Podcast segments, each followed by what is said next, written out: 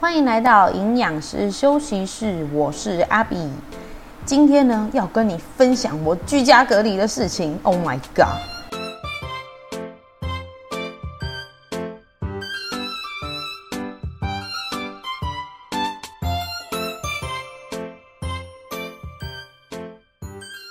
呃，我今天的喉咙可能会有点哑哑的，因为我最近就是感冒，但我不是确诊者哦，OK，我是就是真的感冒，我还做了那个快筛，确定是阴性的。那当然大家会很恐慌，有关于就是确诊这件事情，但也有一部分的人觉得现在的 Omicron 的一个病情呢，它是比较偏向轻症的，只要你个人的平常健康照护啊有做好，或者是你有施打疫苗啊，呃，那其实应该也还好。为什么我会这么认为呢？就是因为我最近呢。被居家隔离，原因就是我跟我的朋友吃饭，那他是完全无症状的确诊者，所以我们完全就是呃突然的被通知说，哎。赶快回家要被关起来。那普通人当然是不会刻意的去发现这件事，主要是我跟我的朋友都是健身房的教练。那我们因为有这个足迹重叠的简讯嘛，那要去教课的话，健身房会有一些规范，我就请老师要自己做注意这样。于是我的那个朋友啊，他接到简讯之后就想说，OK，好，那我去 PCR 好了。呃，然后 PCR 的隔天呢，我们就去吃饭，然后吃饭完的再隔天，哇！结果出来了，阳性，OK，所以那个疫调人员就先去通知我这个朋友说，哎，你要准备你的包包、你的行李，OK，我们你要前往一个集中检疫所。那么呢，接着就会通知他所有这个接触的人员，啊，说大家就要关在家里做这个居家隔离。于是我就那一天是大概下午，其实已经教完了两堂课了，然后才被通知。然后我接到电话的时候，我说，嗯，所以我现在是立刻要赶快回家。他就说，呃，对呀，哦。就还是要确认一下，你知道，真的是也没有想到说，在这个疫情，我们已经从去年的五月，对吧？啊，我们从去年的五月就一直到今年的也快要五月了，都还一直笼罩在这一种觉得啊，这好像要被关起来的这个可能，随时都会发生。啊，没想到在这一波呢，还是躲不过了，中奖了，要回家关起来。那么那天回家之后，我就先 check 我的行程，如果有现场的要教学的课程呢，就一一的先把它往后延。那么幸好的是，我还有一些线上课程可以经营啊，不然我觉得像是一些自由业啊，或者是自己。创业的人哦，那你要突然这样子被关起来的时候，收入真的会有差哦，所以这个时候补助就很重要啊。说到补助的部分，你知道我原本啊还没有买保险，那是因为我在这个事件发生的前一周，然后我的学生有提醒我说，老师啊，你的工作应该要买一下保险会比较好哦。然后那个时候大概是四月十二号的时候，我就哦好，那才那一年才四百多块钱，我买那个中性的。然后就买了之后啊，你知道我有多惨吗？我买的那个保单它是四月十六号生效，那我们发生这个居家隔离的事件呢是四月十五号接到的通知，所以我整个就错过它的生效期。哎，而且我当时真的傻傻的想说，哎，我就四月十五开始，那四月十六生效可能是可以领的吧？没有，不是，是保险不是这个样子的。我一直到那个时候才了解到，所以。哎，还那个时候关起来，还觉得说可以领到这个补助不错啊！现在想起来觉得自己傻傻的。总之呢，这个政府也是有一个申请补助的管道，但它当然会有一些资格的审核需要去填写。那如果有需要的呃听众的话，也可以再去参考。希望大家都不要用到了，可以好好的度过。这关就好了。那我们这次的隔离经验也是很特别，就是提早被释放出来的，很特别吧？哈，因为原因就是我们的确诊者朋友呢，他呃进去检疫所之后的这个 PCR 是阴性的，然后再来就是它的 CT 值呢是很高的，呃，有超过三十啊。什么是 CT 值呢？就是说我们做这个病毒核酸检测 PCR，我是把这个简体里面的病毒基因放大。看是放大到几倍，啊，那个数字就是 CT 值。所以说，如果 CT 值很大，代表要放大很多倍才看得到，那也代表就是病毒比较少嘛。那么它用病毒传播的这个风险相对就会比较低。所以 CT 值是超过一定的数字的时候，其实是可以被提早做释放。然后更何况它已经是阴性了，这样。所以我们在接触它的那一晚，它根本就是快要好了吧？真的是。很幸运哈，那么呢，我被关的这四天的心得就是，哎，活动量真的大大的降低。我平常本来一天会就是到处走来走去啊，至少都会有一万两千步起跳。那么关在家里之后，每天就是三四百步。看到这个活动量，自己都要昏倒了。反正在家里呢，就尽量的提醒自己，呃，可能做一点事就起来动一动。但我觉得最惨的是，因为你就这么小小的空间，也不能干嘛，你就会很想吃东西哟。好，所以我终于了解了这个同学的痛苦了。当一个人关在一个小房间的时候，你就会很空虚、无聊、寂寞，觉得想吃。哦，那我在这一段期间有没有变胖呢？哎，我觉得有哎，有一点点就是比较肿，哦，可能就真的是活动量比较低，然后再加上没事会多吃一点小零食来打发时间这样子。不过呢，也可以趁着这四天就是做一个大休息，因为之前就是有课就会排，所以几乎都没有说完整的休假。好，那我就把它当做说 OK 休假四天。那等到四天结束之后，很有趣的是。我在休息之后居然就生病哎！我不知道你有没有这个经验，就是只要你忙完放假的时候，反而会感冒，反而身体就开始虚弱。你知道为什么吗？呃，其实我们平常在比较仓促的生活节奏之中，你是需要应对生活大大小小的压力。那么面对压力的时候，我们会分泌这个皮质醇啊。还有一些就是压力荷尔蒙、压力激素，让你可以快速的做反应。比如说，它就会造成血糖、血压的上升啊，它还会去抑制一些消化功能或是免疫反应哦，它也会降低免疫反应哦。因为你的身体必须要先处理当前的危机，所以其他的功能会先下降一点。那么这个时候，身体是等于说全力的去支援你要应付。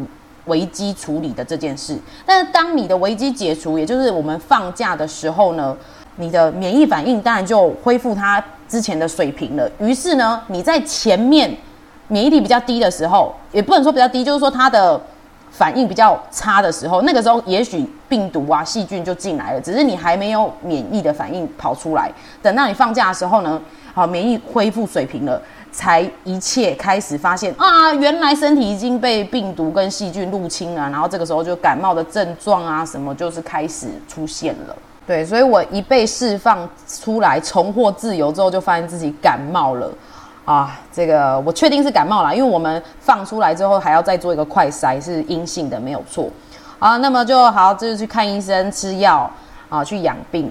那我这一次的感冒还好的特别的慢，因为我之前其实老实说，我都是自己吃个开架式的药，大概多睡一点，两三天就好。这次还特别慢，你知道为什么吗？因为我还遇上生理期。你知道女生在生理期的时候，真的也是特别的虚弱，因为我们的雌激素是比较偏低的。哦，所以说身体会比平常比较更无力一点，这样子，所以女生真的很麻烦。拜托大家，就是女生就很难搞，就这样，你就帮她贴标签没关系，开玩笑啦。哦，女生真的是很多哦杂事，我相信男生也有，只是刚好我不是，所以我不太呃去研究这件事情。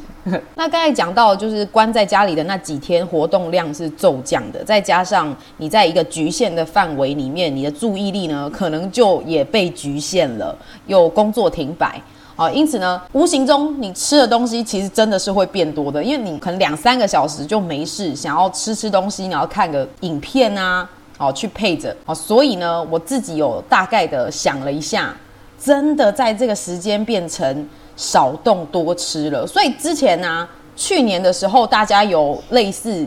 自己封城的那一段时间，然后很多人放出来之后，就发现体态比较走中了，可能胖个两三公斤之类的，然后还会觉得自己没有多吃什么。没有，我跟你讲，如果你真的有在记录的话，会发现有哦，有多吃。像我在这个期间呢，我甚至还吃了一些我平常不太碰的，像是泡面哦，或者是那个冷冻的那一种炸物，我就会想说试试看。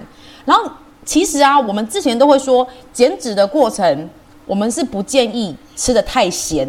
那有些人会说，可是盐分又不会有热量，为什么不要吃的太咸？其实我终于深刻的去体验到它的原因，是因为咸的东西很开胃，好不好？咸的东西会让你一吃再吃，好，那就变成说你可能原本预计要吃五百大卡好了，因为太开胃了，就吃到多了两三百这个样子。所以说。在体态控制的过程中，口味的调整也是一个重点，就是因为可以限制你吃的分量。好，那再来，当然盐分太多的时候，也会造成我们的水分的滞留。哦，那水分在身体里面，它就是负责去流动啊，去传送，比如说去输送营养，然后去这个排出废物。那你让水分卡在一个地方的话，其实对整体的减脂的代谢效果也会不太好。虽然听起来很笼统，但是它它是有它的道理的。你要想，你身体的水资源就这么有限，那你要把它好好的利用，你就不能够吃的太盐高盐分，然后把水。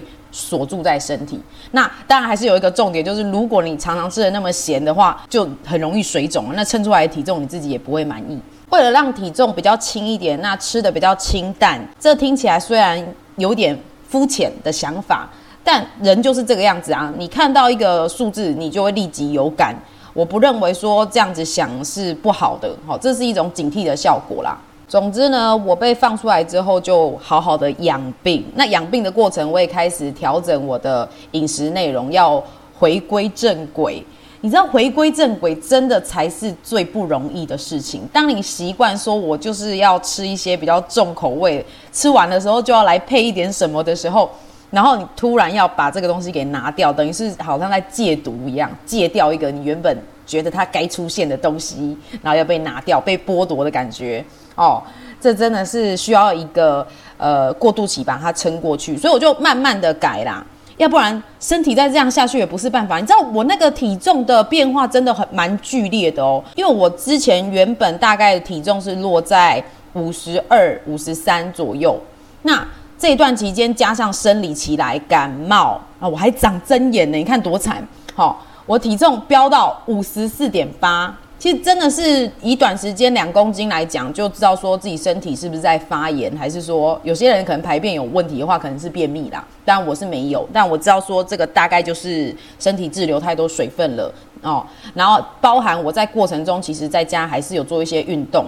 那因为重量不够，我就是做一些比较偏肌耐力的，重量低。次数多，那其实对于身体的训练效果是不同方向的，所以我还是有一定程度的酸痛，就是种种的原因之下，造成我整个人是肿肿的。你知道，就算是一个知道该怎么做的健康推广者，哦，我是营养师嘛，看到这一些事情反映在自己身上的时候，仍然是会有一些震撼的。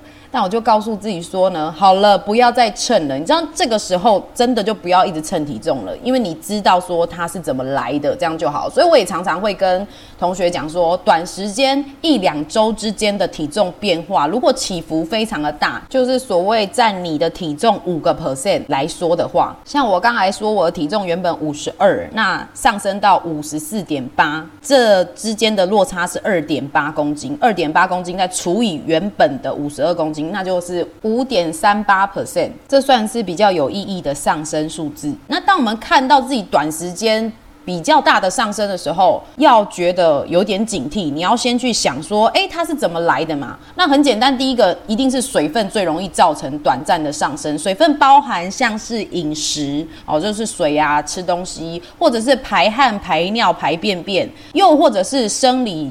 出现状况，像刚才讲生理期哦，身体有发炎、有免疫状况哦，或者是有吃药物，也都会受到影响。先排除掉这一些原因，让你会比较心安。之后呢，我们也要开始主动的去做调整哦，不是说这些东西想一想就好了呢哦。你如果继续做看，然后做一样的事情，我们体重就会在这个时候悄悄的一直往上了。就是当它有意义的变化时，你要采取行动。那行动。不会是你直接去做，而是你要先做计划再去做。如果直接去做的话，会变成没有一个原则在，你可能会凭借着你的直觉，但我们通常直觉是没有那么准确的，尤其是你不熟悉食物的种类、分量的时候，这更加会偏离你想要前往的这个轨道。所以呢，一定要先做计划。于是呢，就帮自己建立一个表格啊，像是我在第十九集的时候有跟大家提及关于食物种类的部分。好，从我们一天该吃多少热量，然后把热量推演到这个三大营养素怎么分配。那三大营养素要从这个六大类的食物该怎么摄取，就从这样子简单的出发点去设想。那我就帮自己开一个表格，就像我平常给同学的表格一样，我自己也会填写。呃，一天主食类七到八份，那蛋白质类差不多也是七到八份。其他的这个蔬菜至少要三份，油脂类呢，如果烹调上面不太油的话，其实一天你额外使用的油脂大概也是四到五份就够了。这样子的话，呃，用天然的食物来做你的饮食内容，你也会有相当程度的饱足感，又能够兼顾到热量以及三大营养素比例上面一个很好的均衡。食材的挑选上，主食类来讲，我建议就是用高纤的根茎类或者是一些豆类，但是不要加糖。呃，最简单来说，你去超市买一包冰烤地瓜，那它里面一个地瓜的大小差不多我们手掌心大，也相当于半碗饭。那一餐其实半碗饭等于两份主食类，是还蛮恰当的一个分量。好，或者是我有另外做绿豆汤，但绿豆汤呢就不加糖，你就纯粹吃那个绿豆。其实呢，绿豆啊，或者是根茎类马铃薯。地瓜，它们的钾离子都很高。那钾离子是可以帮助平衡我们身体的水分，可以帮忙消水肿。那再来高纤的关系，所以也可以使排便顺畅。纤维可以把一些毒素给排除掉。也就能帮助降低体内发炎的状况哦。那蛋白质的食材呢？我是一半从植物性，一半从动物性。那植物性也就是所谓的像毛豆啊、黄豆制品哈、豆腐啊也 OK 哦，不要太过加工的，因为这个时候是为了想要下修这个体态、控制热量跟消炎。那么动物性的蛋白质呢，就要注意它油脂的含量，因为一个比较瘦的肉跟偏。肥带油花的肉，它们的热量可以差到两倍，好，这是以同样重量之下就会有的差距。因此，你要控制热量的话，在动物性肉类上面就要注意它的油脂。那这边呢，我会再提供关于食物代换表。的部分给大家可以看我的 IG 哦。那么肉类呢？当然你要油花少的话，像是这个里脊肉啊，或是鸡腿、鸡胸哦。所以为什么鸡胸常常被拿来做减脂的一个肉品啊？或者是这个蛋白哈？我们如果是全蛋带有蛋黄的话，哈，这一颗蛋是一份的蛋白质，那它也是偏中脂的肉类，也就是中等脂肪啦。如果你把蛋黄去掉哈，吃蛋白的话也是可以哈。那我们大概三颗蛋白相当于一份。的蛋白质，啊，所以你可以斟酌一下，而你也不用说我就都不吃蛋黄哦，只吃蛋白，你可以三颗里面保留一个蛋黄，想事情要有一些弹性，这样可以兼顾食物的营养跟美味啦。那接下来就是蔬菜，其实蔬菜就挑你爱吃的就好。那当然比较建议还是要有一些深绿色的，因为深绿色蔬菜通常它含有的这个钙质啊，还有一些植化素是比较丰富，就带有。各种颜色的都来一点。那在烹调处理上，为了要降低整体的盐分，我会建议多使用新香料，像是葱、姜、蒜、九层塔、洋葱啊这一类的，可以让你的食物比较有味道，但是又不需要添加太多的盐。其实天然的这样子吃，你的钠含量整体就会下降非常多，达到一个减压的饮食。我照这样子吃，第一个排便量变超多，因为你纤维吃的很多。再来排尿量也增加了，因为身体开始消炎。那当然跟我生理期要结束以及病情好转也有关系。这边要讲很重要的是，其实你就是减少你身体需要代谢的负担，让它恢复原本的效能，就好像你把家里整个打扫过之后，看起来就会非常的宽敞。最后一点很重要的是，当你这样子吃个几天之后，就会发现你的食欲也会跟着被调整，包含像是饱足感会提高，你吃一点就很快就饱了，因为它是富含营养跟纤维的食物。再来，因为盐分的减少、加工品的减少，你对于食物的依恋程度也会下降，你不会心心念念的想要多吃，这能够调降我们整体的饮食量，达到热量的控制哦。总之呢，我很快的就帮自己拉回了原本的水平哦，体重下降回来，体脂也是，那整个体态、精神感受也都是自己很满意的状况。今天就是想要借由我这两周的混乱造成身体的浮动呢，以及后面挽救的方式来给大家做一个参考。如果你的生活开始被打乱了，你的体态开始有一点不稳定的时候，其实真的应该警惕一下，做一个规划，把它调整回来。所以为什么常说，呃，一辈子都要减肥？其实这句话也没有错啊，因为当你有一点不小心的时候，它就会慢慢的走偏了。好，今天呢分享就到这边。